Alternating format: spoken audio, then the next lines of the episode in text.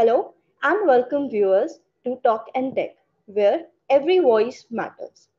I'm Aditi Bhasin, Masters of Psychology student and President of Xalis Group. Today, we have with us Ms. Divya Srivastava, who will be talking to us on topic post-COVID stress disorder, another emerging consequence of the global pandemic. Divya Srivastava is a counselor, psychotherapist, and life coach, or one can simply call her ambassador of love and acceptance. She is a trained hypnotherapist, NLP, and breakthrough coaching practitioner. She is an internationally certified Access Bar facilitator and EFT practitioner. She is an advocate for sensitivity, compassion, acceptance, and vulnerability. We welcome you, ma'am, to our Talking Tech show. Thank you so much, Aditi. It's my pleasure to be here. Thank you, ma'am. So, our viewers, today we'll be talking about post traumatic stress disorder. PTSD is a result of often experiencing traumatic experience in the past. It increases anxiety, it increases overthinking, and also leads to mental health disorders. So, let's start with our show today. Before talking about PTSD, ma'am, I would like to ask you a very personal question. How did you enter into the field of counseling and mental health? Uh, thank you for asking me this question. And honestly speaking, um, I'm also a little surprised that I'm here because uh, speaking on the topic of PTSD, because uh, I was in second year of college doing uh, my triple major degree. Back then, I was not sure whether I wanted to pursue journalism or whether I wanted to uh, venture into psychology full time. Unfortunately, that year I lost a friend of mine because she completed suicide, and that particular event was very traumatic for me. It was something that took me a long time to uh, cope with, recover from, and uh, I was very lucky at that time that I received help, and uh, it made me uh, feel like you know that this is a very meaningful profession, and I would love to make that contribution in someone else's life, and that's how I landed in the field of psychology, and then today I'm a counseling psychologist. That's great, ma'am. Something which actually uh, pushed you towards counseling and mental health is obviously for a personal reason. And also, viewers, I would like to mention that she's also a founder of Silver Lining Wellness Center, which is an extension of her private practice. And I guess it has completed five years. So, congratulations for that, ma'am. So, Thank you. starting with PTSD what are your opinions about PTSD? So, uh, I think uh, PTSD or post traumatic stress disorder, if we have to break it up, just the word itself, it's post trauma. So, it's basically a mental health condition that is triggered when there is a traumatic event or a terrifying event in someone's life. Um, with PTSD, the person doesn't have have to be experiencing the event, even if they're just witnessing it it can lead them to develop this condition.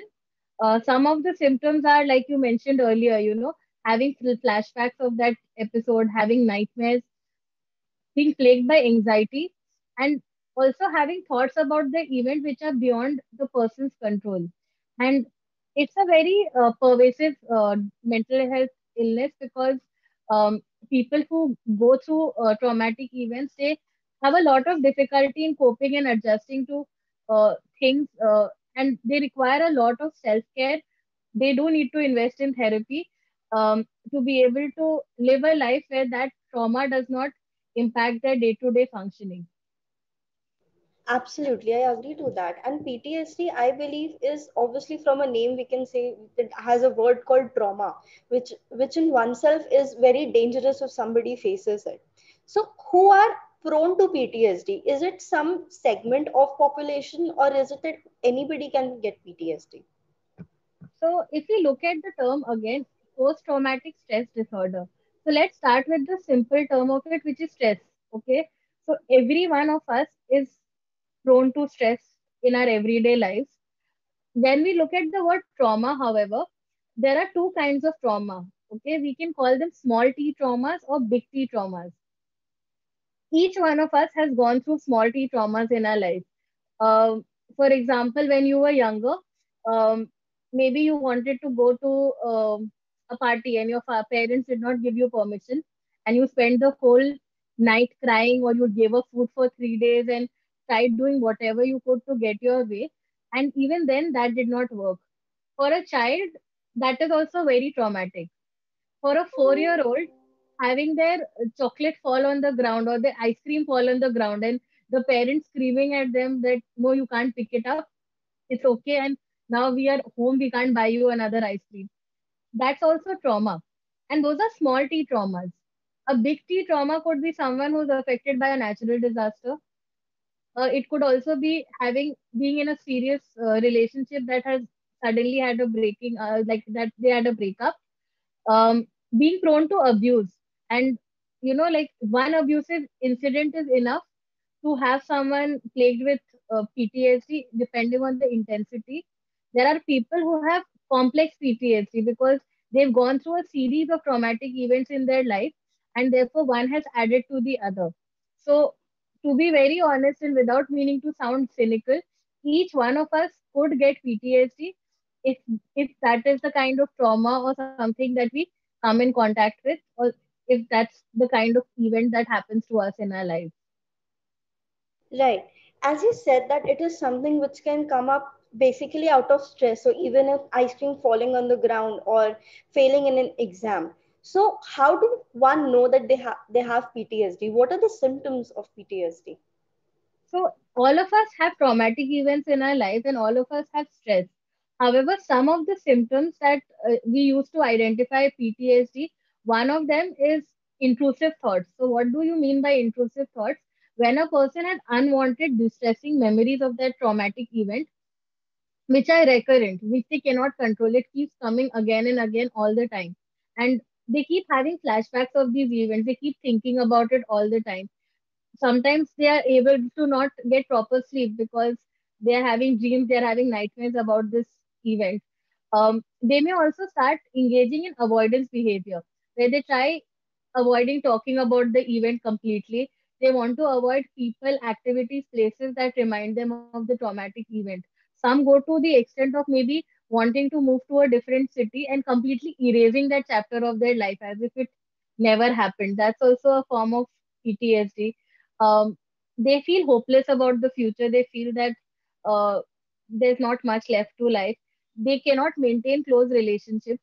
They feel emotionally numb. That's something they commonly say that i can't feel anything. I'm not interested in doing things that i like doing. I cannot uh, feel that attachment anymore to my close friends to my family members. And um, they also have uh, more uh, like uh, like uh, difficulty in concentrating sleeping. Um, they may get easily startled or frightened.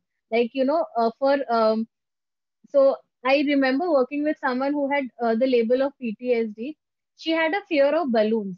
And it's when you hear about it the first time you're like balloons why? They are harmless right but uh, she had an episode where she was really young and she had uh, she was living in a uh, turbulent area and her father was shot.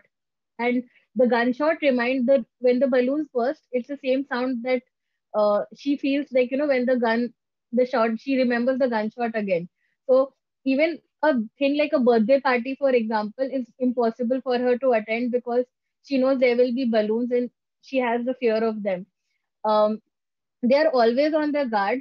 Some of them also have a lot of guilt, anger outbursts, and they may also be engaging in a lot of self destructive behaviors like substance use and abuse or rash driving sometimes because uh, they just want whatever it whatever possible to you know not think about that episode So, if I summarize the symptoms of PTSD for my viewers, it's like the person who has symptoms of PTSD feels numbness in the body. They have guilt. They are scared of the voices all around.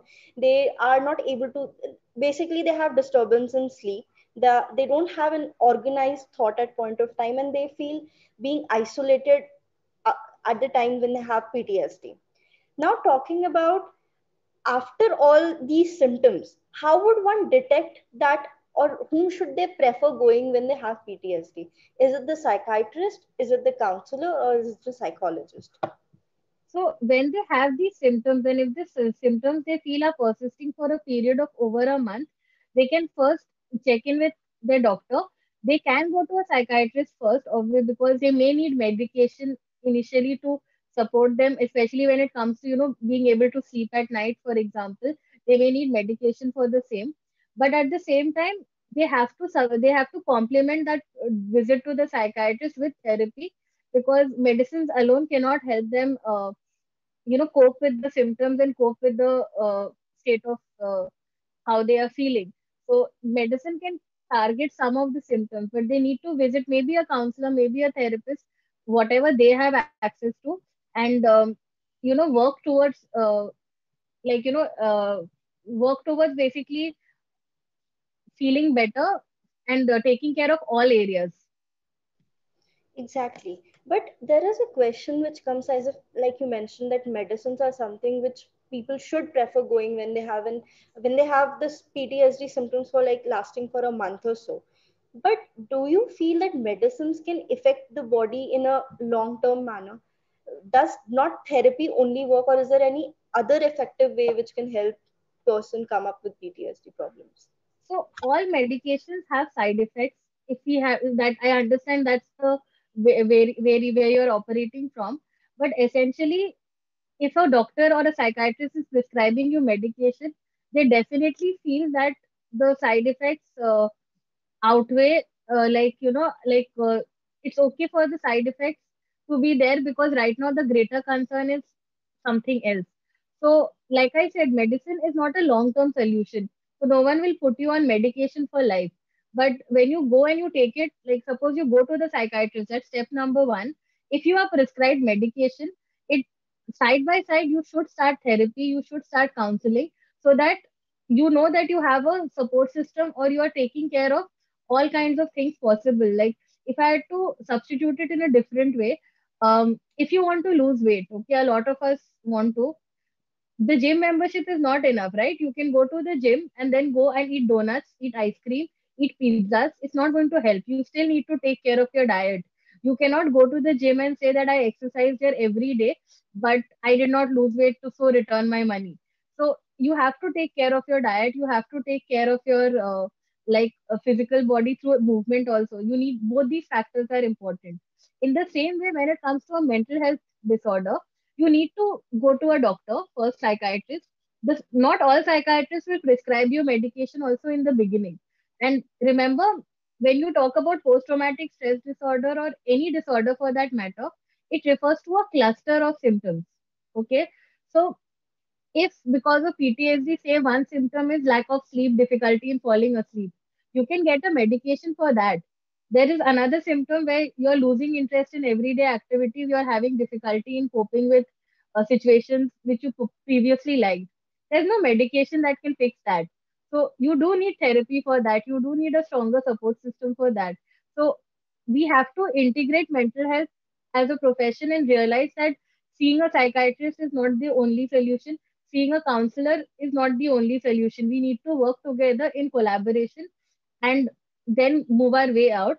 And unlike allopathy or physical illness, where it's one size fits all, uh, more more uh, times than it does in the case of a mental health uh, disorder, um, your symptoms could be very different from another person who has PTSD. So the medication you get, for example, may be very different also. Right, I agree to that. So it just uh, it's it's just like summarizing it too that therapy and medicine should go side by side. Medicines can't do without therapy, and therapy cannot be done without having medication. If only it is a persisting long-term uh, symptoms which a person is facing. I remember in the very starting, you mentioned that how even a falling of ice cream and even failing in the exam can be stressful for children. So, what are your views when on like who does get PTSD more? Who ha- who ha- who are prone to it, children or the adults? So, uh, according to studies, people who have a history of uh, like people like people can develop PTSD by the way at any age. So if you were a six-year-old or a four-year-old boy and who lost his home to a tsunami, you could also get PTSD. An adult who's 70 years old also losing his home could also get PTSD. So it is not something that is dependent on age. But like I said, there are different kinds of PTSD that is there.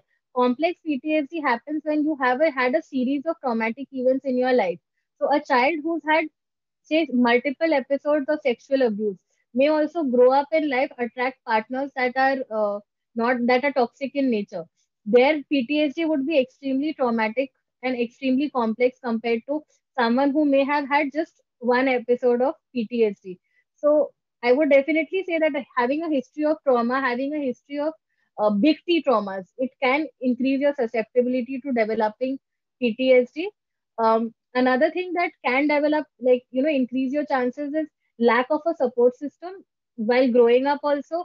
If you've not had a healthy support system you've always felt isolated had difficulty in managing your uh, symptoms or feeling that you're cared for protected for.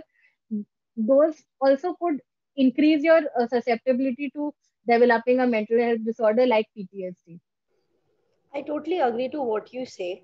But like we talked about even a little stress can do. But if we see yeah today's scenario, uh, scenario, it's a COVID pandemic. It's a global pandemic which is going on.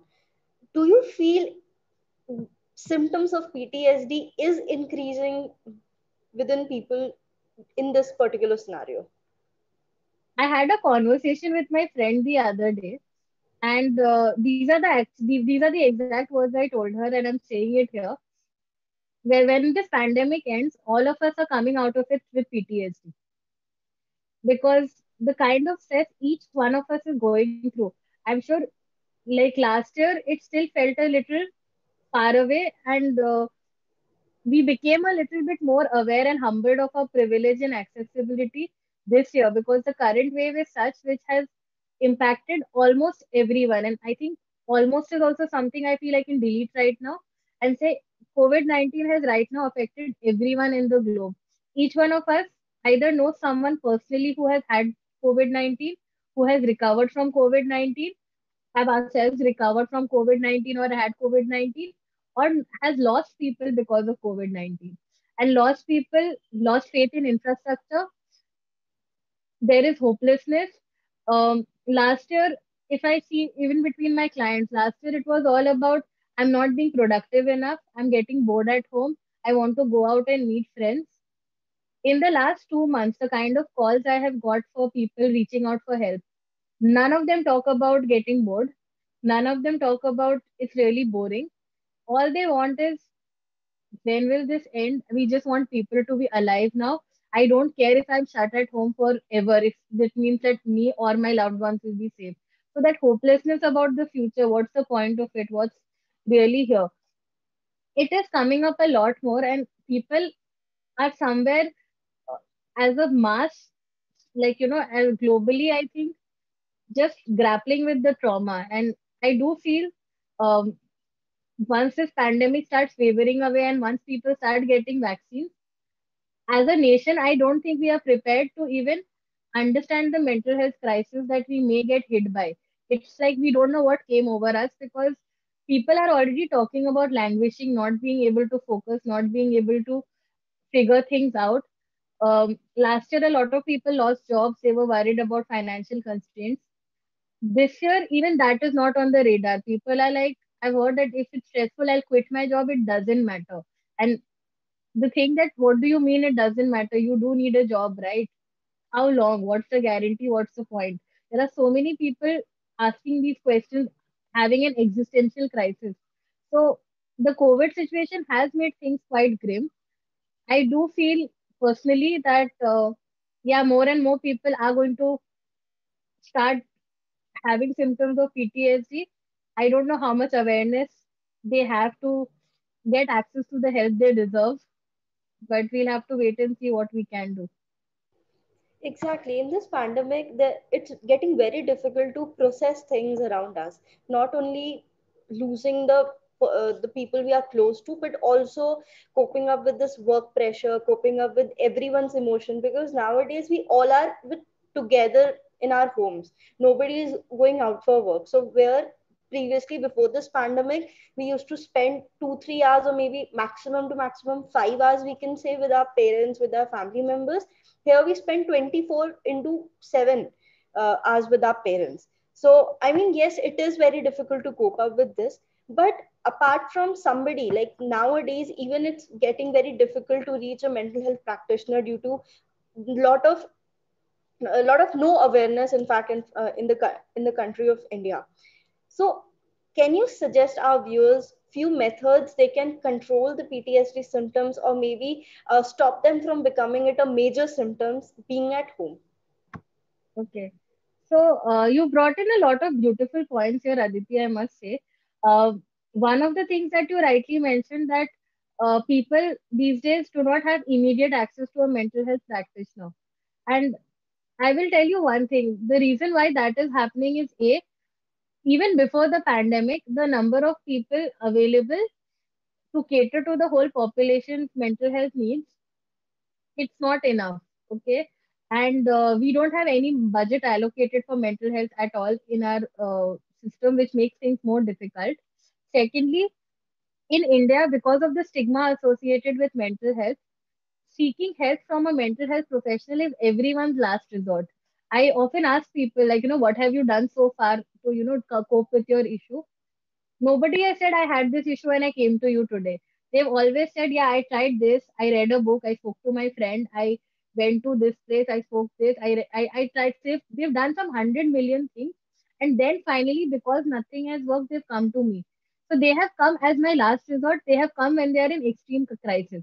They have not come when things were at a 6 on 10. They've literally come when 10 on 10 has happened and now they don't know what to do.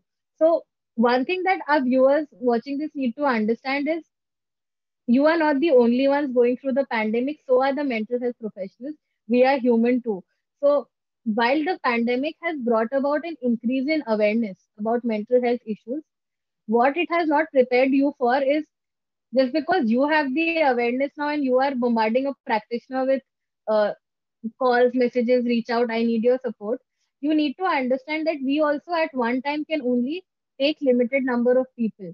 So the best way you can help yourself is not wait for the crisis to get worse. Actually reach out when you're when it's at a 4 on 10 or a 5 on 10 because uh, you know when you clean your house every day diwali cleaning does not seem like a big deal. But if you accumulated all your mess for a year and then you want to Marie Kondo the whole thing, it's going to be a disaster. And it's going to take forever and a longer time. So even with my clients, I say that, you know, even if we've terminated our sessions, we do check in every two months, three months to just see how they are doing because we don't want stuff to build up and get intensified and worse and then seek help. So the first advice I would definitely give viewers is when you are at a 4 on 10 and you're reaching out to a mental health professional, there will still be a waiting period. But it will be four, five days you can manage. When it's at a 10 on 10 and you don't get immediate help, it's it's worse. Then you feel like the world has shattered, no one is there for you, and it gets very difficult because you've lost all imp- you've lost all your patience. So that's one thing I definitely would recommend that don't wait for your issues to get worse or spiral out of control before you seek help.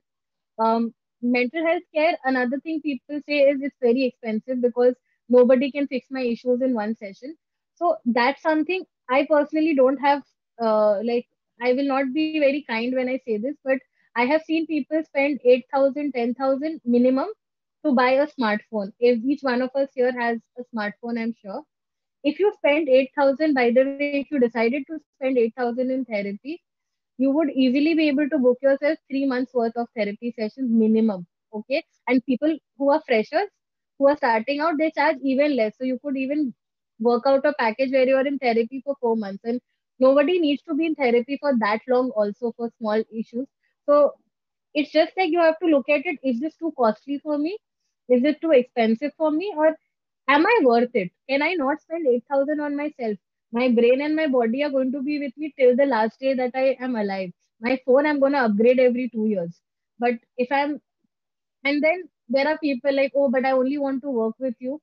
So it's also again your comfort levels and respecting the professional's comfort levels. Like you can if you want to go buy a branded jeans from say a Levi's showroom, you will levi's is not going to give you give it to you for the same price like the one you would get on the road which is maybe like you know 10 times cheaper than what that pair of jeans is worth. So there are different therapists out there. Some are very expensive some are more affordable but uh, you need to decide how much investment you feel it is worth for your own well-being because i feel that's something that should be priceless. Um, that's definitely one thing i would recommend. Uh, besides the need to seek therapy, one one technique that I recommend people to do is this concept called spoon theory. Okay, so if we have to look at uh, all the amount of energy that we have, okay, what if we use metaphors as a spoon? Okay, so for every activity that I do in which I need energy, I'm using one spoon.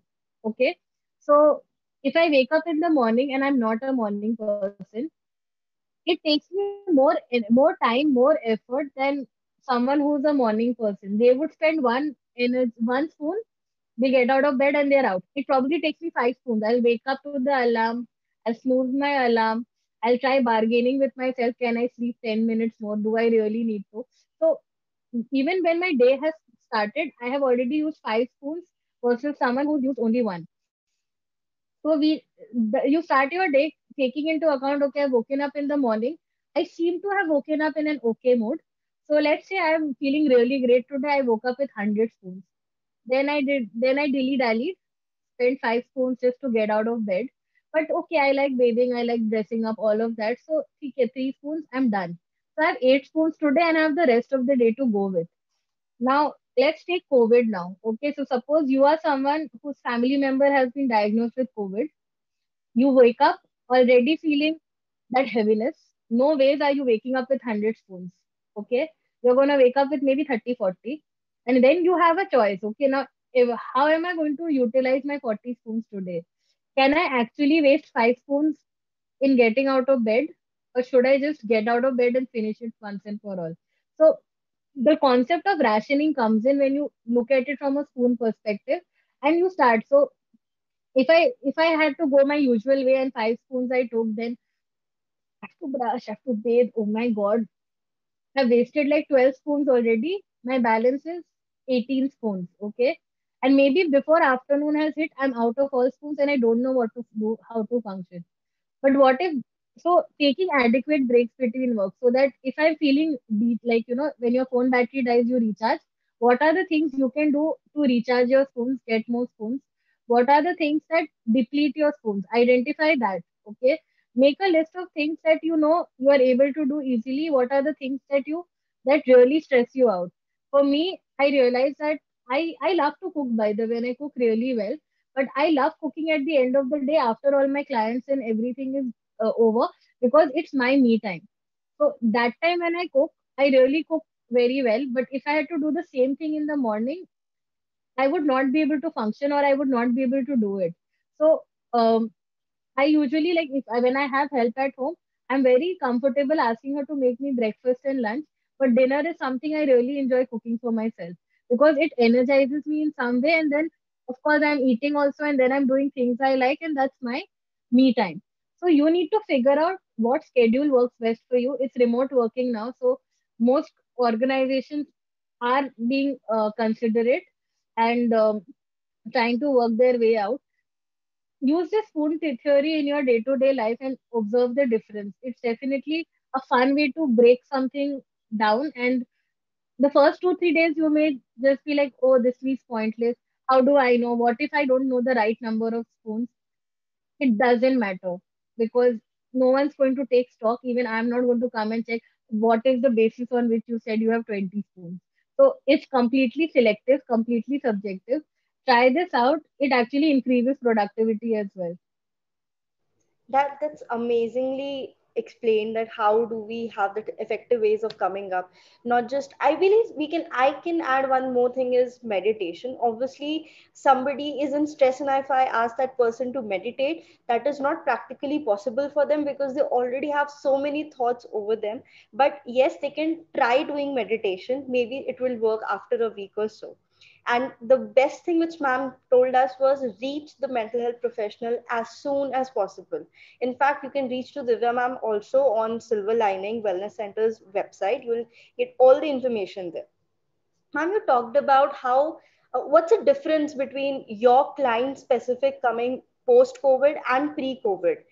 So, uh, would you throw a light a bit on how you, what your what is your experience with regards to clients you are attending right now? Uh, so before I attend to that, I'd actually like to respond to one more thing that you added up. So meditation is something that's really effective, but it's not for everyone. Okay. And if you are someone who has uh, a label like depression, for example, or someone with complex PTSD, meditation may not be right for you because you may actually end up uh, rethinking or revisiting those thoughts in the name of meditating. So that's something I would say exercise with caution uh, don't uh, take a generic thing about you know let's meditate because it may not be for everyone. So that is just something i want to uh, state out there that it, it's great for anxiety. Instead of meditation practice mindfulness which is just uh, looking at techniques that help you be in the present moment irrespective of the past irrespective of the future. So maybe you know do watch youtube videos or connect with a professional who can teach you mindfulness techniques those are actually a little bit more effective than conventional meditation. Uh, going back to your question about you know differences in issues with clients pre covid post covid so the greatest change that i've noticed is a the number of people reaching out for help has actually increased. And um, one thing that people are not talking about is therapist burnout because just like people are overstressed boundaries between work and home have become blurred uh, one thing that has helped them is they can access therapy anytime, anywhere. It's easier for them to make time for therapy now because, uh, yeah, you know, afternoon I can take an hour off, manage my meetings here and there, work and come for therapy.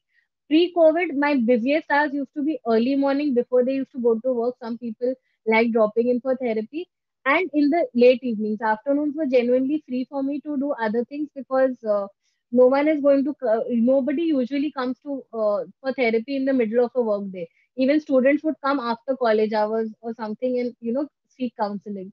So right now uh, the way things are work begins at any time can end any time because i'm home also. So um, there's no thing of there's no concept of traveling. So the number of people reaching out has increased. The number of people able to make time for therapy has also increased uh, with regards to issues, um, I think uh, there is a difference between last year and this year itself, but largely they are work related or a lot of conflict related because staying with people for 24 7 like you had also mentioned it's not easy. Even if you have the best of relationships it can it can get tiring. So a lot of them also just want to deal with those issues figure out what's really going on there. And that's how uh, those are the nature of concerns. Um, i've also noticed that people in before covid uh, there was a lot of issues around because obviously i work a lot with people who are younger. So you know regarding career choices regarding uh, issues with socialization like college politics are not able to make friends. Now because everything is remote and there are some people who've lost out on the campus experience completely there is loneliness there a lot of it because they don't have a peer group that's coherent. Either if they are lucky enough to go to a college or uh, higher education where they have friends already they have made before it's helpful. But that ability to connect and form great friendships that that arena is kind of lacking. Um, even with workplace you know there's more to happen that happens in an office than just work you go you talk to the receptionist you talk to people in the other departments at least you hang out with them have chai have coffee something like that. Now remote working everything is work related. Even though you're meeting people you're meeting people who are in the same team who you have work with. People you used to randomly encounter. They were not your friends necessarily but the generally that has also uh, like you know stopped. So um, people are craving connections that don't always require them to invest energy, invest time. Like the best way to de-stress would be, you know, I need a break from my team. Let me just go have chai. This person knows nothing about my team. I don't need to know anything. We can just sit at the table, talk about the match or something, and then just go back.